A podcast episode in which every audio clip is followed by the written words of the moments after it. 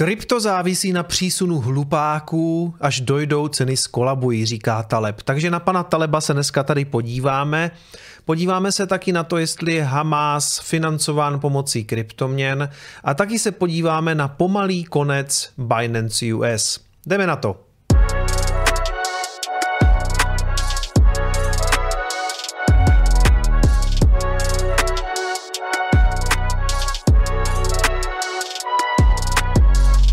Zdarec přátelé, já vás zdravím u dnešního Coinespressa a nebudem to zbytečně protahovat, budeme se podívat přímo na graf, kde teda pravda není nic moc novýho. Já bych spíš řekl, že jsem docela mile překvapený z toho, jak se Bitcoin v posledních dnech drží, protože ho máme zpátky někde kolem těch 28 tisíc i po té fejkové pumpě, ale hlavně když si představíte, co se v tom světě děje, ten, ten konflikt na tom, na tom středním východě, tak by člověk jako čekal, že to třeba ten Bitcoin trošku sestřelí, protože ať chceme nebo ne, tak vnímaný je pořád jako risk on asset. Takže já jsem celku jako mile překvapený, že my vlastně pořád jsme tady kousek od 30 tisíc a tahle ta událost na to zatím neměla žádný velký vliv.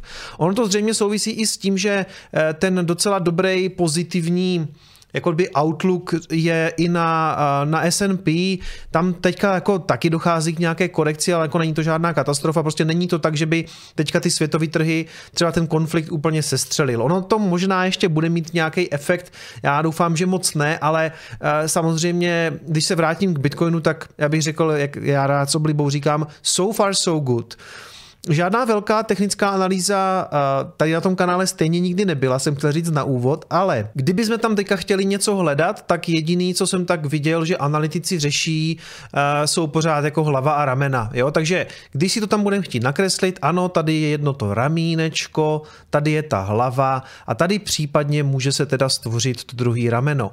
Ale pořád tam není. To znamená, podle mě nemá smysl kreslit čerta na zeď nebo hlava a ramena na můj graf, dokud se to tam nestvoří. Prostě pojďme to řešit v okamžiku, kdy se to tady vrátí na tu necklineu. Ta neckline je v celku jednoduše viditelná na těch 25 tisících. A pak se můžeme bavit o tom, že ano, ta větší pravděpodobnost u tady té formace je, že to tady breakne dolů, že se to propadne třeba k 20 tisícům. A já to nevylučuju, klidně je to možný, museli by ale přijít nějaký, musel by k tomu asi přijít nějaký fakt negativní fundament, nebo bychom se museli svíst třeba právě s těma akciema. A jako to tam teď úplně není. Jo? Jako, samozřejmě, že třeba ten konflikt na tom středním východě se může zhoršit a může to předůst do něčeho většího a to samozřejmě doufám, že se nestane. Ani ne tak kvůli Bitcoinu, samozřejmě jako spíš kvůli tomu, že tam umírají civilisti úplně zbytečně. Takže já si přeju, aby se to jako nějak neeskalovalo, ale když budu ten cynik a budu se bavit čistě jako o grafu Bitcoinu, tak tam bychom to tím pádem potom samozřejmě viděli zřejmě taky. Mimochodem, kdyby se naplnila tahle ta formace toho eh, hlava a ramena, tak pokud vím, tam se potom vlastně bere ta vzdálenost od té neckliny eh, kdyby k vrcholu té hlavy a to je celá, celý ten sešup, který by to tady potom mohlo prodělat. Jo? To znamená až někam třeba k 18 tisícům. Je to možný, je, ale moc bych si na to nevsadil. Prostě já to tam teďka nevidím. Ten, ten negativní fundament tam prostě teďka nepřichází, Bitcoin se v celku nějak drží, pořád ho samozřejmě i drží ta informace o tom, že to ETF se teoreticky může blížit, takže já bych řekl, nebo opakuju to, co říkám vždycky, pod 25, nebo respektive do nějakých 25 tisíc mě to v podstatě nezajímá. Čili ten samotný graf Bitcoinu a ta jeho cena není pro mě tak zajímavá. Já v posledních dnech, to jste si asi všimli, dost jako koukám na dominanci a taky na ten poměr Ethereum Bitcoin. Když začneme u té dominance, jo, tak tam jsme narazili pro letošek zase nový high, jsme na 52 a něco procentech. To znamená, pořád to roste a já si myslím, a opakuju to tady, bude to růst dál. A já vím, nechcete to pořád slyšet, jsou tam nějaký narážky prostě na mě skrz jako z toho altcoinového slzného údolí. Jako já vám rozumím, já za to ale nemůžu. Já tady prostě fakt jenom postuju to, co si myslím, že se bude dál dít a to bude, že poroste ta dominance dál a nezastaví se prostě u 55%, si myslím já a můžu se samozřejmě mílit. Ale co k tomu tady zase chci vykládat je, že já jsem vykládal nějaký teorie o tom, že já si myslím, že je tam nějaký vystřízlivění obecně jako z těch altcoinů, takže my teďka třeba, tak jak jsme tady dolezli na nějakých 70, tak příště můžeme jít třeba jako někam výš. Někdo zase říká ne, naopak prostě my tady se zastavíme daleko jako dřív a propadneme se níž s tou dominancí. A já si myslím, že oba dva ty pohledy jsou jako validní, já si stojím spíš za tím, že poroste že bude tam to vystřízlivění z těch altů a ta dominance bude nastoupávat, ale pojď, ukážu vám ještě jeden pohled, který jsem viděl u Benjamina Covena, což je takový můj jako docela oblíbený uh, analytik uh, technický a on teda kreslí i nějakou tu techniku přímo tady do, té, do toho grafu dominance. Mně už to přijde jako fakt jako velký šarlatánství kres, kreslit si ty čáry sem, ale tak jako dělá to on a to je v celku uznávaný člověk a jako ty čáry si nakonec můžete kreslit v podstatě tak kam chcete. Jo, tak já se budu držet toho, co on kreslí. Dělá to, myslím, třeba i Kevin Svensson a jako jiní tady ti uh, jako šarlatáni. Takže Eh, hele, já to vám nakreslím taky a můžete si o tom myslet, co chcete, ale to, co ten Koven tvrdí, je, že tenhle ten graf v podstatě konsoliduje. To znamená, že se tam vytváří nějaký v podstatě konsolidační trouhelník. To znamená, vezmete si nějaký jako tady to low, propojíte to s tím aktuálním low, který jsme udělali teďka v tom posledním cyklu a, tím pádem tady máte jak kdyby tu, tu řekněme tu spodní hranu to, toho, nebo spodní stranu toho trouhelníku. To sami uděláme tady, kdy jsme spadli z nějakých těch jako 90% v podstatě, spojíme to s tím dalším vrcholem z toho minulého cyklu a vytvoří se vám teda tady, tady nějaký trouhelník, a, který má tady nějaký ten apex, ten, ten vrchol. Čili on říká, že začne být zajímavý až to v okamžiku, kdy to zase doleze k nějaké té straně toho trouhelníku, že tam se bude lámat ten chleba. To znamená, e, ta bitcoinová dominance by tady rostla třeba někam na nějakých právě 55% a pak co? Pak je možnost, že by tady jako spadla a zase jsme se šli podívat třeba k nějakým jako 40%. Jo? A že takhle v rámci toho trouhelníku tady můžeme konsolidovat. Já si to právě nemyslím a myslím si, že v okamžiku, kdy to tady prolomí tu stranu toho trouhelníku, třeba s nějakým takovýmhle retestem, tak to bude zase potvrzovat tu mou vizi, té větší dominance Bitcoinu, ale budeme si na to muset počkat. Já to tady ukazuju jenom z toho důvodu, že to je vlastně jako kdyby úplně jiný pohled, než já jsem tady prezentoval, kdy on tvrdí, že tady dochází k nějaké právě takovéhle jako konsolidaci. A jako je to jeden z pohledů, na který se tady můžeme dívat, který, který budeme třeba sledovat taky. Ač já si teda pořád myslím, že a jako je to, je to podivný, jo, tak podívejte se, celá ta technická analýza je fakt jako divná disciplína a já s ňou mám takový jako love-hate relationship, um, některým těm věcem, je, je to prostě taková astrologie pro chlapy, ale nás to tady baví, já, vás to baví, mě to baví, takže si tady budeme dál čmárat do těch grafů. Na nic moc nepřijdem, ale jako minimálně vždycky je pro mě důležitý, že tyhle ty grafy samozřejmě sledují jiní lidi a řídí se podle nich. A v tom případě je to takový sebe se naplňující proroctví. A co chci ukázat ještě stran dominance, co mi přijde hodně zajímavý, je, že dneska je daleko větší zastoupení stablecoinů. To znamená, že pokud my máme bitcoinovou dominanci tady přes 50%, tak to je sice nějaký údaj, nicméně tady v roce 2018 byla daleko menší dominance nebo to zastoupení eh, toho market capu ve stablecoinech. Co tím myslím? Eh, podívejme se na eh, tady na CoinMarketCap a když se podíváte, tak jenom Tether, jeden, jeden z těch zástupců, nebo ten největší stablecoin, je dneska obrovský. Je to přes 80 miliard, které jsou v tom jako nalitý, eh, kde jsou to vlastně Jasně, my pořád nevíme, jsou to dolary nebo jsou to ty treasury bills, eh, to je jedno. Počítejme to, co je napsané na CoinMarketCapu, i když to může být trošku zavádějící. Každopádně, ta tržní kapitalizace je 83 miliard, což je brutální, protože já si pamatuju Tether, ještě jako, že jsme se o něm tady bavili, když hrozil nějaký kolaps Tethru, tak si pamatuju, že jsem se eh, s bratříčkem hádal, že, že to neudělá nic moc, protože to má 3 miliardy. Dneska by ten kolaps byl daleko větší samozřejmě, když si to přepnete na market cap, protože eh, v době, kdy jsme se o tom hádali, eh, tady možná v roce 1920, tak jsme se bavili o nějakých 3-4 miliardách. Já si pamatuju z roku 2017, že ten market cap byl, eh, jo, tady třeba z konce roku 17 to bylo, to bylo půl miliardy, jo? A rok 18, 2-3 eh, miliardy. Dneska se bavíme o 80 miliardách, jo? Takže za prvé, ehm, kdyby to byl jednou průser, tak je to fakt velký průser, nebo řekněme větší, protože už je to fakt velký.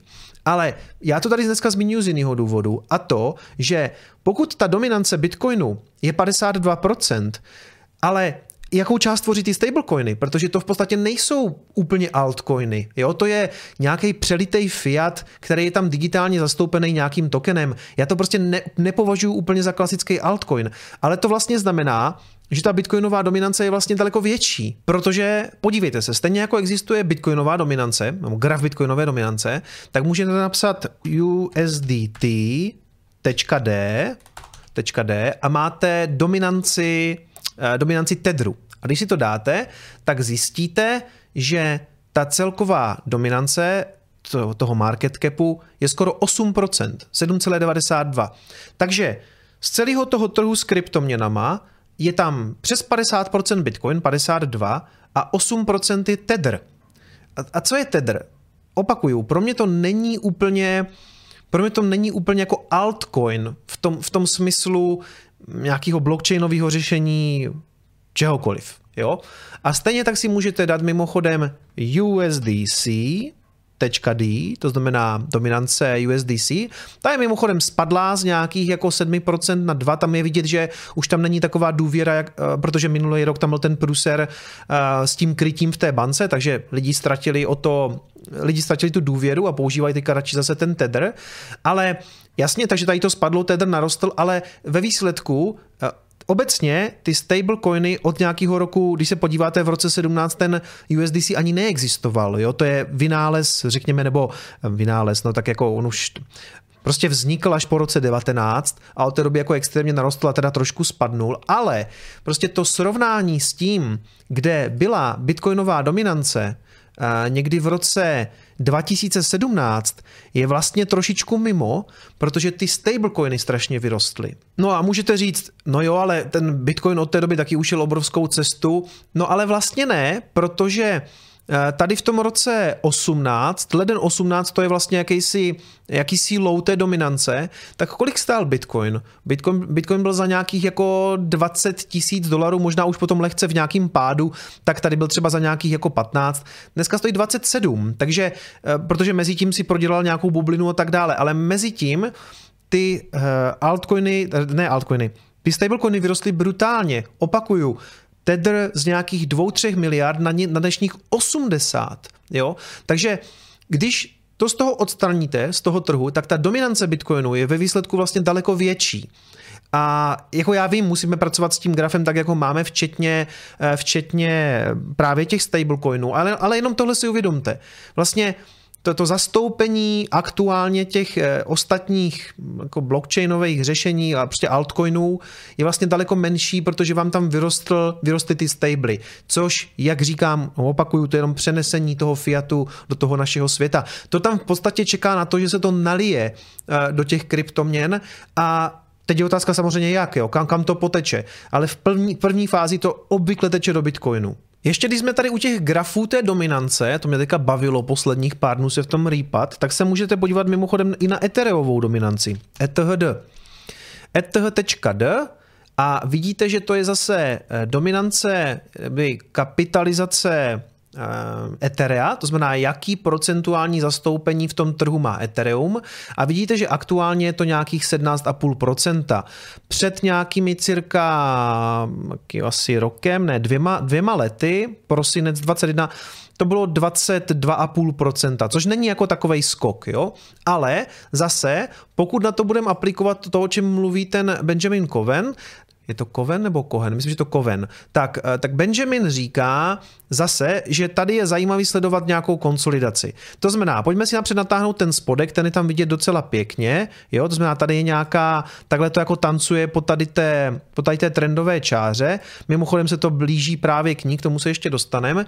A pokud bychom hledali horní stranu toho trouhelníku, nebo tady nějakou jako mm, prostě ty úrovně, tak budeme ignorovat úplně tady tu první špici, protože to byl jako nějaký nástup toho Ethera, tam je to vždycky divoký, tak to vezmeme od něčeho, řekněme nějak jako třeba takto, jo, berte to zase z rezervou, ten začátek té to měl vždycky v podstatě takový pump and dump, jo? takže můžeme to klidně vzít tady třeba od tohoto vrcholu. A v tom případě vidíte, že tady se to blíží taky k apexu toho trouhelníku A vidíte, že vlastně to Ethereum, ta dominance Ethereum má problém prorazit tu horní stranu, vždycky, když se k ní přiblíží, tak tam prostě jako vlastně je, to zamítnutý. Co je zajímavější, že to teďka přichází sem a pokud to tady rupne, tak velký špatný pro Ethereum dominanci. A Znamenalo by to to, co já si myslím dlouhodobě, a to se vracíme na graf ETHBTC. Tady to v podstatě už pár dní kolabuje a to je v celku jako zajímavý, protože já jsem nečekal ani, že to bude tak rychlý. Já jsem myslel, že to bude jako postupně krvácet tak, jak to krvácelo do teďka, protože do teďka to v podstatě bylo tak, že to vždycky vyletělo, a tak zase padalo, teď zase další pokus, neúspěšný pokus, další, další, další. A teď už pár dní za sebou to pořád jde jenom dolů a už se to pomaličku blíží té úrovni 0,05. Už jsme konec konců na 0,54. Jo. Takže tam chybí nějaký jako čtyři setiny na to, o čem tady mluvím, že v okamžiku, kdy to doleze na 0,05 nebo 0,49, tak tam už potom nic moc není. Takže na to jsem taky zvědavý. Mimochodem, jako je vidět, že tam je teďka velký odklon od Etherea na všech úrovních, ono už je zase zpátky inflační, takže už to nejsou úplně tak jako ultrasound money. A mimochodem tady mám i článek o tom, že staking Etherea eh, není už tak přitažlivý, protože dřív tam byla obrovská fronta na to, si to vlastně zastejkovat a ta se teďka vyčistila a byla tam v podstatě teďka nula. Jo? Už tam čekalo nula lidí na to, aby mohli zastejkovat. Teď je tam zase jako nějakých tisíc eh, potenciálních validátorů, kteří se teda jako hlásí, jsou zase zpátky v té frontě, ale ten top tady té fronty byl nějakých třeba 96,5 tisíce přihlášených validátorů, kteří tam čekali ve frontě. Nějakým způsobem to prostě ukazuje, že skutečně klesá ten zájem o to stejkovat Ethereum. Mimochodem klesnul i ten výnos, který vám to dává z 5% na nějakého 3,5%. Což, sorry, ale to je úplně směšný, protože to už je lepší to z toho vytáhnout a dát, jít to dát na spořák. Že na spořáku dostanete dneska 5, možná 5,5% někde, nebo nějaký terminovaný vklad. Takže proč byste vlastně jako nějaký eh, konzervativní investor zůstávali eh, v hypervolatilním kryptu, kde dostanete nějaký papírový yield 3,5%, který navíc ještě může klesat dál, ale hlavně uh, je potřeba se jako zamyslet nad tím, kde se ten yield bere. Jako, kde, kde bere Ethereum na to, že vyplácí ty nové tokeny? To je nějaká tokenomika, která je do jisté míry samozřejmě jako perpetuum mobile. Jo? To prostě dostáváte nějaký nový Ethery, ale já teda upozorňuji, že pokud by Ethereum šlo na nulu, nebo respektive padalo, tak 5% z nuly je nula a 3,5% taky. A Samozřejmě to je extrémní případ, já to úplně nevidím tak, že by Ethereum teďka šlo na nulu, ale pokud to bude jako klesat, vy to dostáváte vyplácený v těch Etherech, tak pokud, pokud eh, vám klesá ta cena a už to není ani 5%, je to 3,5%, tak se to jako kdyby násobí ten průser, že jo? takže už je to míň a míň a míň a lidi to vidí, takže ten zájem je menší, to taky není úplně dobrý signál pro ten trh a a pokud navíc ještě bude kolabovat tenhle ten graf dál, tak to bude takový ten dokonalý mix těch průserů a skutečně nemusíme být tak daleko, kdy uvidíme Ethereum za 0,03. Jo? Nechci malovat čerta na zeď, ale jako těch špatných signálů je tam docela dost. Samozřejmě spousta lidí teďka může říkat, ale to je nákupní příležitost. Tady, tady mi to spadne sem a já to na 0,05 tady prostě nakoupím a ono to poletí nahoru. To se může stát, samozřejmě, určitě ale jako za mě ne. Za mě je ten teda obrovský risk, že to tady nevydrží a já jsem zvědavý, jak se ti lidi budou tvářit, až to bude padat tady na 003. Jo? Takže opatrně. Jeden z těch vývojářů Lida, Lido Finance, to je jeden z těch způsobů, jak můžete právě zastejkovat Ethereum, když si nechcete stavět vlastní stroj. Mimochodem tam to už přeteklo přes nějakých 33%, což je jako kdyby stajkovaný právě přes to Lido, což je mimochodem taky průser, protože se to daleko víc centralizuje. No a to je jedno, ten checker říká, že to další kolo uh, toho stejkování na Ethereum povedou instituce, eh, institucionální peníze. A to může dle jeho názoru jako chvilku trvat, protože tam je nedostatek pochopení toho, co to vlastně staking je. Ten nedostatek pochopení je teda i u mě. Jo. A nejsem si teda úplně jistý, kde se ty instituce vezmou? Jako jaký instituce? Kdo to bude dělat? Jakože JP Morgan nebo, nebo Goldman Sachs půjdou a budou stajkovat Ethereum? Oší. Jako v tomhle prostředí nemyslím si. Jako všechno, všechny ty risk, risk asety jsou úplně vysátý kvůli tomu, že prostě není na tom trhu likvidita, to už jsme si řekli. Jediný, kdo to vlastně jako nějak ustává, jakéž takéž, a já přiznávám, že jako je to vnímaný jako, jako pořád risko asset, je ten Bitcoin, kde navíc pořád žije ten narrativ toho ETF. A já vím, jako spoustě lidí se to nelíbí, Pepa, Pepa Tětek se tomu vyjadřuje kriticky na Ethereum, eh, na Ethereum, to jsem debil, na Twitteru, a, nebo na Xku. Já vím a i chápu, proč to tak píše a já vlastně tomu jeho pohledu úplně rozumím, ale pro ty instituce to je nějaký signál, jakože ty floodgates se otevřou pro ty nové peníze. A to, a to aktuálně má jenom ten Bitcoin. Žádný spotový ETFK na Ethereum ani z něho prostě v tuhle chvíli nejsou.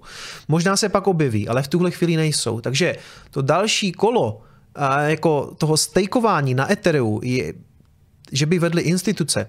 Instituce teď vidí, že, že ten bullish narrativ je pro Bitcoin a Hele, to se klidně pak může změnit. Já netvrdím, že prostě je to konec altcoinu. To, jako, to se zřejmě nestane. Možná ani prostě, nebo zřejmě ani ne konec Etherea, protože ono se to pak může otočit. Já nevím. Já, se, já teďka aktuálně řeším nějaký aktuální vývoj.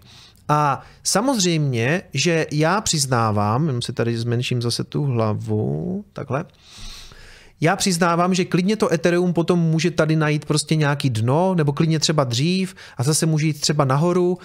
Jenom tam úplně nevidím proto teďka ten narrativ, jako to tam chybí, ten, ten, ten fundament. Jo. Můžeme se konec konců tady bavit taky na tom grafu ETHBTC o nějaké konsolidaci. Zase budu ignorovat tady tu velkou úplně jako špici, to prostě ten, tady ten pík, vezmeme trošku něco konzervativnějšího a tady i bez, té, bez toho knotu, řekněme takto, Jo? Čili pak se můžeme bavit o tom, že i to Ethereum může v nějakém čase třeba jako takhle tímto způsobem jako konsolidovat v takovémhle trouhelníku.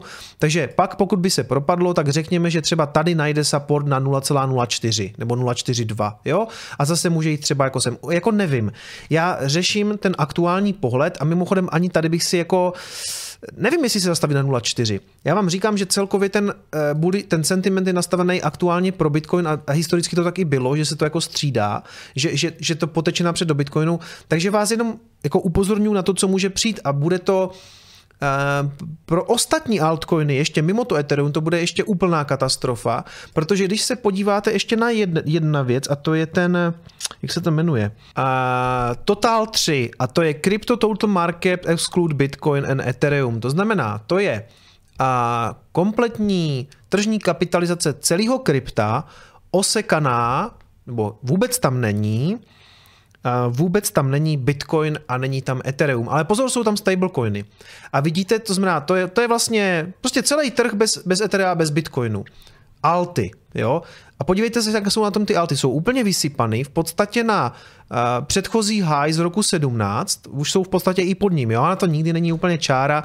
Ta čára by byla tady, když uděláme alt H, tak ta čára, ještě abyste to viděli, tak to dám nějakou dám to lajnou a dám to třeba žlutě, ať je to dobře vidět a dám to takhle tlustě takže teďka to tam vidíte a už to spadlo i pod to high z roku 2018, už je to propadnutý pod tím, jo, ale dobře, berme tak, že je to spíš nějaký pásmo, není to úplně jako lajna, takže si tam nakreslíme takovýhle pásmíčko.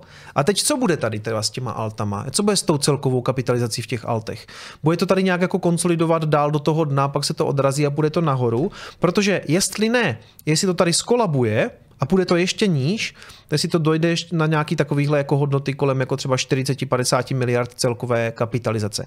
A tam to jako úplně nevidím, protože lidi budou vždycky spekulovat na altech, takže ono se to zase dost možná tady potom fakt odrazí a zvedne se to. Ale pozor, to budou jiný altcoiny. To nebudou ty altcoiny, které držíte. Mě tam někdo psal, hele, Kicome, nasyp si popel na hlavu, ty jsi byl taky jako altcoin maximalista. A já to přiznávám, to je pravda. Já jsem tomu věřil a postupně jsem si to vyvrátil, takže já nevím, co mám ještě víc udělat. Já mám si tady fakt nasypat popel na hlavu. Já jsem to zmiňoval moc krát, konec konců já mám playlist na altcoiny, kde se o nich bavíme. A ano, prošel jsem si nějakou cestou a teď jsem Bitcoin maximalista. A vám doporučuji to sami, protože jasně, tady se to možná zvedne, zase se nalijou nějaký nový peníze, bude se víc riskovat, ale to budou jiný alty, to budou úplně novinky. Zatímco tady prostě, jo, měl jsem štěstí, nakoupil jsem nějaký Cardano, ono se ještě jednou svezlo, pojede tentokrát zase Cardano nahoru, nebo, nebo slavilo velkou slávu tady, prostě nějaká Solana, poletí ta Solana zase tak nahoru, nebo se objeví nějaký takový ty novinky, jako nějaký Aptos a podobný kokotiny, ceny, protože to zase budou další kokotiny se objeví, ty poletí nahoru a my se budeme tady chytat za hlavu, je, co my, jak to, že nám to neřekl, my jsme chtěli nalit peníze tady do toho, ale já už tom nejedu, jo. Já vím, já, já, já vím, co chci. Já mám peníze v Bitcoinu. No nic, ale už je to zase strašně dlouhý. Dneska to bylo hodně o tady těch dominancích a tak, přijde mi to jako zajímavý taky sledovat, ale končím na tom, ten sentiment obecně pro risk on asety není vůbec dobrý a jestli se něčemu teďka aktuálně docela daří, tak je to jenom Bitcoin a tak to zřejmě bude. Takže jestli jste v altech, tak opakuju, přátelé, sorry, ale good luck, to ne, nebude to dobrý, jo. Zvaž, zvažte, zvažte, jestli nechcete být, nechcete být náhodou Bitcoin maximalistí. Život je daleko jednodušší, věřte mi. Jdeme dál. Hele, mám pocit, že ta grafová část bude fakt dlouhá, protože se tady dívám, že jsem natočil nějakých 27 minut, já to trošku prostříhám, tak to bude kratší, ale ty ostatní zprávy dneska budou spíš takový střípky z toho našeho světa, protože úplně nic zásadního se nestalo, ale je tady pár věcí, co bych chtěl pokryt, ale dneska to asi, co se týče těch zpráv, nebude moc dlouhý. První věc, krypto závisí na přísunu hlupáků, až dojdou ceny skolabují, říká Taleb. Nasim Taleb byl zřejmě největší hvězda na té eh, proběhlu vší, jak, to je za slovo, na té konferenci, co proběhla, uh, Shift 23. A vlastně říkal tam nějaké věci, kterými se dostanu, chci si k ním vyjádřit. Dlouhé období nízkých až nulových úrokových sazeb po finanční krizi v letech 2008-2009 nafouklo ceny aktiv, včetně nemovitostí nebo bitcoinu. Finanční systém je díky tomu zranitelnější. Na konferenci, na konferenci 623, kterou v úterý pořádal deník E15, to řekl filozof, investor a matematik Nasim Nikolas Taleb. Tady bych souhlasil, to je pravda. To, co určitě jako i svědčilo bitcoinu a kryptoměnám, byly ty levné peníze. Tady, tady se určitě potkáváme. Kde už se tolik potkávat nebudou, nebudem, jsou nějaký jeho vyjádření. Dlouhé období nízkých sazeb a tady levných peněz podle Taleba značně přispělo také k rozmachu kryptoměn, zejména Bitcoinu. Tady souhlasím. Taleb se domnívá, že přínos kryptoměn není vůbec pozitivní, přestože v nich řada lidí vidí budoucnost financí. A tady už budeme právě mm, já s ním tady částečně budu souhlasit v tom, že ten přínos kryptoměn není pozitivní, protože u většiny z nich není. Mě zajímá jenom Bitcoin. Bitcoin pro mě řeší nějaký problém. Co se týče krypta jako celku, tak tady s ním vlastně ještě pořád budu souhlasit. Je to technologie, která teprve hledá své využití, myslí si Taleb. E, jo, do jisté míry taky souhlasím, ono to platí částečně i pro ten Bitcoin. A naráží mimo jiné na skutečnost, že vzhledem k zájmu spekulantů a kolísání hodnoty nelze Bitcoin příliš využívat jako platidlo či měnu, což byl původní záměr jeho tvůrců. No, Ono, když se vyjádří, eh, podíváte na ty vyjádření Satoshiho Nakamota, ne ve white paperu, ale k tomu, co k tomu psal na fora, tak on tam píše o tom, že vy musíte důvěřovat prostě centrálním bankám nebo nějakému centrálnímu správci a že to je něco, co Bitcoin jako může řešit. A to pro mě řeší. Že mu kolísá hodnota Opakuju už asi po 150. že to vlastně jako není problém samotného Bitcoinu. Bitcoin nemá v kódu napsaný nic o volatilitě. Proto je tak oblíbený ten mím, že jeden Bitcoin je pořád jeden Bitcoin, protože my známe tu emisi, známe tu politiku monetární Bitcoinu a to, jak ho naceňuje trh vůči dolaru, s tím jako Bitcoin jako vynález nic neudělá. To je totiž otázka toho trhu. Těch lidí, co jsou v tom trhu, kteří to obchodují na té burze, často s pákama, tak ano, tím, že je to jako úplně neregulovaný, jsou na to různý nere, neregulovaný jako burzy a jsou tam stonásobný páky, ano, je to volatilní, deal with it prostě. To ale mimochodem neznamená, že se to nedá použít jako platidlo nebo měna. Teď my tím standardně na těch konferencích platíme. Ale já uznávám, že pro mě je to asi spíš udržitel hodnoty kvůli tomu, že to má známou a předepsanou uh, tu monetární politiku. Já mám pocit, že Taleb to v některých věcech jako vůbec nepochopil, nebo si nechce připustit to, že Tohle to jako není problém Bitcoinu, ale jako chápu ten jeho pohled, pohled na krypto a tam bych jako částečně ty jeho slovo i podepsal. Ale částečně, protože já si taky nemyslím, že lidi, co jdou jako do krypta, jsou hlupáci. Jako já jsem taky investoval do krypta a různých kryptoměn, protože jsem měl nějaký jako vize o tom, jak by blockchain mohl řešit nějaké věci a úplně si o sobě nemyslím, že jsem hlupák a spíš jsem jako dospěl k věcem, že takhle asi ne, že tudy cesta nevede, ale že ta cesta vede přes nestátní peníze a to je Bitcoin. Jsem tedy hlupák nebo jsem podle Taleba hlupák? OK, já, mně to přijde to vyjádření jako docela toxický a já se za hlupáka nepovažuju a myslím si, že to prostě vidím jinak, že na to mám jiný náhled. Přínos Bitcoinu nevidí Taleb ani v tom, že by měl mít roli uchovatele hodnoty nebo bezpečného přístavu pro období nestability. Právě taková úloha je po tisíci letí přisuzována drahým kovům, zejména pak zlatu. Když zahrabete zlato na zahradě, bude to stále zlato i za tisíce let, ale když o Bitcoinu přestanou mít zájem těžaři, ztratí na hodnotě. Je to zranitelné aktivum. Za prvé, když se budeme bavit o tom zlatu, když tady píše právě taková úloha je po tisíciletí e, přisuzována drahým kovům, zejména pak zlatu. Dobře, ale lidi, co si koupili, kde mám ten gold, tady, zlato, gold. A lidi, co si koupili zlato třeba v roce 20, v roce 20, tak nejsou v tuhle chvíli ani na svým. A nebavím se ani o vykrytí inflace. A pozor, to já jsem jako někdo, kdo má to zlato rád. Teď, jako já zlato nějaký mám a já chápu, proč ho mám. A je to hodně podobný důvod jako ten Bitcoin. Je to takové, jako já vždycky říkám to analogový Bitcoin. Ale jako, mám-li použít argument na Taleba, tak sorry, aktuálně zlato stojí 1950 dolarů a někdo ho dost možná kupoval v roce 20 za 2060 dolarů. Čili jak přesně tady mě zlato jako ochránilo proti inflaci? Jo? To za prvé. A, a znovu opakuju, já zlato mám rád a myslím si, že je potřeba mít dlouhodobý mindset, protože se dostávám možná ještě horší věci. V roce 2011, když si někdo koupil zlato, tak si ho koupil třeba za 1920 dolarů a teď je víceméně na break even. Po 12-13 letech, 12, že? Ještě není rok 24. Po 12 letech jste na break even.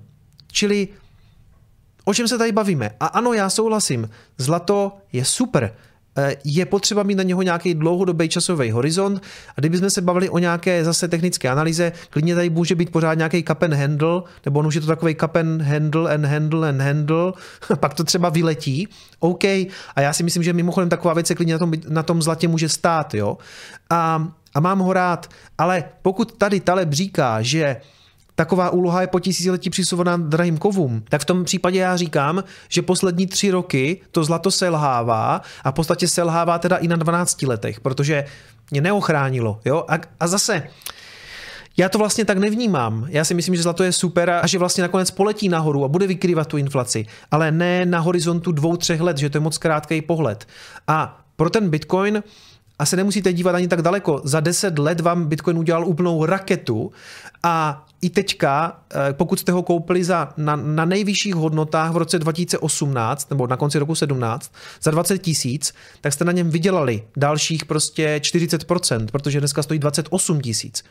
Takže za mě to ten use case plní, pro něho ne, ale podle mě je to spíš úhel pohledu. I přes vzestup Bitcoinu a dalších kryptoměn tak Taleb vidí dál budoucnost v národních měnách, tedy například v americkém dolaru, euro či švýcarském franku. Budoucnost má konkurence mezi fiat měnami, teď si nekonkurují vůbec, teď na to všichni úplně serou. Prostě Fed je nejkonzervativnější a víceméně všichni ho kopírujou. Jo? A stejně tam tu inflaci všichni měli. Dobře, švýcarský frank eh, jako tolik ne, ale jako všichni z principu, jako Fiat je principiálně stejný, řídí ho nějaká centrální instituce. Jo? A já tam chci tu konkurenci i odinut, nejenom od jiného státu. Jakože si konkuruje euro s dolarem, ty vole, give me a break, teď to je, teď to je katastrofa obojí. Jakože ten dolar je na tom o něco líp, ale uh, Prostě vždycky to bude fungovat principiálně stejně, budou se tisknout další dolary a nechme teďka, jak se to dělá, jestli je to QIčko, nebo jestli jsou to nové úvěry, to je jedno. A principiálně ty peníze jsou úplně stejný. Jsou řízený centrálním správcem. Já tam chci něco z volného trhu. A Nedokážu si úplně představit, že by dneska společnosti třeba vydávaly uh, svoje peníze, protože to byl, byl by to stejný průser, ovládala by to ta společnost a stejně vždycky je zařízený regulátor. Podívejte se, co se stalo, když přišel Facebook, um, dneska už Meta, ale Facebook přišel se svou vlastní měnou, tak jim řekli, hele, hele kluci, to je, to je naše starost, to vy dělat nebudete. A úplně to skončilo. Takže tam není možný, aby ta konkurence přišla z toho soukromého sektoru. Jediná možnost je to krypto jako celek a tam se teda bijou nějaký ty návrhy na to, jak to udělat a vyhraje to ten Bitcoin. Samozřejmě, protože je, jako je nejjednodušší na pochopení, je jasný a to podívejte se na ten, na ten poměr Ethereum Bitcoin. Jo. Prostě já tam chci, aby kromě těch státních měn tam bylo ještě něco jiného. A pokud on teda říká, že budoucnost má konkurence mezi fiat měnami, ne mezi kryptem a fiatem, ty vole. To je, to, snad, to je snad nějaký komik, ne? A svět kryptoměn stojí podle Taleba na tom, že jednotlivé digitální měny kupují noví a noví kupci, až skončí přísun hlupáků, ceny skolabují. No, hele, s těma hlupákama si myslím, že často jsou to prostě lidi nadšení do té věci. Já jsem byl taky, tak možná jsem byl asi hlupák podle něho, ale všichni si musíme projít tím vystřízlivením z blockchainu a skončíme u toho Bitcoin maximalistu. To vás čeká konec konců úplně všechny. Ale pak uh, si myslím, že to rozhodně není o tom, že bychom potřebovali další hlupáky, kteří na, napumpují naše ponzi schéma. Rozhodně ne. Opakuju to, co jsem říkal, myslím si, že tady vyrostla skvělá konkurence, nezávislá, decentralizovaná a ta bude sílit jenom z toho důvodu, že je to prostě skvělý vynález a spousta lidí to ví a spousta lidí prostě do toho systému vtáhne další lidi, protože jim představí ty benefity, které to pro ně má. A to je třeba právě ta jasná monetární politika. Takže pro mě je to jasná konkurence vůči těm státním měnám, ty ať si tam dělají, co chcou, ať si teda konkurují a podle Taleba je to ta cesta, že si budou konkurovat státní měny, ale já tam chci právě ještě něco něco víc a pro mě je to ten Bitcoin. Pojďme dál. No a teď se pojďme podívat na to, jestli Hamas je financovaný pomocí kryptoměn. Já jsem se chtěl držet už zpátky od tady toho konfliktu, protože to není jako úplně naše téma, mě už ty války nebaví. Jakože, já nechci být úplně cynický, ale po tom covidu a po té válce na Ukrajině, jako tohle to je, nemohl by být chvilku klid prostě, jako takhle, takhle to myslím, jo, že pro mě to není úplně téma pro ten kanál, který bych chtěl tady rozebírat, to si můžete poslechnout úplně všude jinde, ale kde to teda téma trošku samozřejmě je, že se objevily reporty o tom, že Hamas je financovaný pomocí kryptoměn a že eh, vlastně ty kryptoměny jsou samozřejmě zlo, protože prostě díky nim vlastně ten Hamas eh, jako vlastně existuje, nebo z části to tak někdo podává. A pojďme si nalít, přátelé, čistého vína. On skutečně z nějaké části asi financovaný pomocí kryptoměn je. Ale ta velká otázka je, z jaké části? Jo? Tady je napsaný v tom článku, že dostal třeba nějakých 41 milionů dolarů mezi srpnem 21 a nějakým červnem 23, potom dalších jako 93 milionů. Ano, jako já souhlasím, že klidně ty kryptoměny, ať už Bitcoin nebo jiný, mohly být jako vlastně zneužiny, zneužity pro financování terorismu. A to se prostě bude stávat, protože to je nějaký nástroj. Ale pak se objevují takový názory, třeba na Twitteru, jako že Bitcoin podporuje terorismus. Jo? A Pepa Tětek tam napsal jako super komentář, že Bitcoin podporuje terorismus asi úplně stejně jako Toyota. Protože většinou ti teroristi jezdí v Toyota, jestli jste si všimli, mají prostě nějaký ty pick-upy. Jo? Takže pojďme zakázat Toyotě vyrábět ty auta, protože kryptoměny Bitcoin jsou nějaký nástroj a, a myslím, Petr Mára říká takovou pěknou hlášku, má, že vlastně technologie je z principu neutrální. Vy ji můžete použít tak, i onak. Prostě já můžu sednout tady do auta a přijet nějaký lidi. Nebo se s tím můžu pokojně dopravovat kamkoliv já potřebuju. Takže ano, je klidně možný, že pomocí nějakých kryptoměn a zřejmě i nějakých jako ruských burz a teď, teď se řeší i nějaký účty na Binance, dost možná přitekly nějaký peníze teroristům. Takže se ptám, jestli když zrušíme kryptoměny, zakážeme to úplně, nevím teda úplně jak, ale řekněme, že bychom to eliminovali, tak jsme jako zrušili Hamas, jo? A tenhle ten problém už nemáme. Celý světový terorismus se vyřeší tím, že nebude Bitcoin. No samozřejmě, že ne, ani byste to nepoznali, protože oni si vždycky najdou nějaký způsob, jak to udělat jinak. To znamená, Tady dokonce psali v tom článku, že oni jsou schopni tahat různě těma tunelama té gazy hotovost. Budou klidně tahat zlato. Oni to vždycky nějak vyřeší. A ano, je klidně možný, že pro ně ty kryptoměny byly nějaký nástroj, který částečně používají. Ale to částečně je zase jako velmi dobrý zdůraznit, protože i tady v tom článku na Forbesu píšou, že kryptoměny tvoří jenom malou část toho, jak je financovaný celý to pucle. Jo? Celý, ten, celý, celý ten provoz toho Hamasu a jiných teroristických organizací je prostě financovaný má různýma způsobama a ano, nějakou malou část skutečně mohou tvořit ty kryptoměny. Protože je z velké části podporuje úplně napřímo třeba Irán nebo Katar nebo Turecko jim, jim poskytuje nějakou podporu. A dokonce vlastně se mluví i o tom, že je to Evropská unie, která posílá nějakou humanitární pomoc a často je to i spousta peněz e, palestincům. A pak je otázka, jestli náhodou, jestli náhodou ty peníze neskončí i u Hamásu na ten, na ten jejich jako, na ten jejich džihad, jo. A samozřejmě, že skončí, my, my to víme. Takže pojďme se možná spíš bavit o tom, jestli je rozumný, aby peníze daňových poplatníků z Evropy tam putovaly, když se tam potom z velké části rozkradou. Jo? Takže Ono totiž nejvtipnější na tom je, že díky tomu, že ty kryptoměny jsou tak dobře stopovatelné, dobře trackovatelné, tak my v podstatě přesně víme, kolik těch kryptoměn tam skončilo, protože to vidíme na tom veřejném blockchainu. Zatímco úplně nevidíme, kolik peněz daňových poplatníků z EU a možná i z Ameriky a konec konců mimochodem i z Izraele, protože ten Izrael tam dodává taky nějakou jako humanitární pomoc v dobré víře. Já bych to nerad nějak jako jako hejtil, ale jako v dobré víře tam kolikrát jako putujou peníze, které ve výsledku skončí v rukách těch teroristů.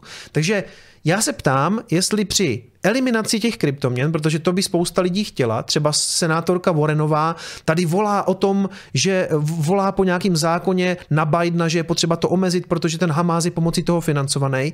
Já se ptám, co by to přesně vyřešilo? Jestli, jestli bychom tím teda eliminovali Hamas a jiný teroristický hnutí? No samozřejmě, že ne. Prostě vracím se k tomu. Kryptoměny Bitcoin jsou nějaký nástroj a ten se dá různě použít a dá se bohužel i zneužít.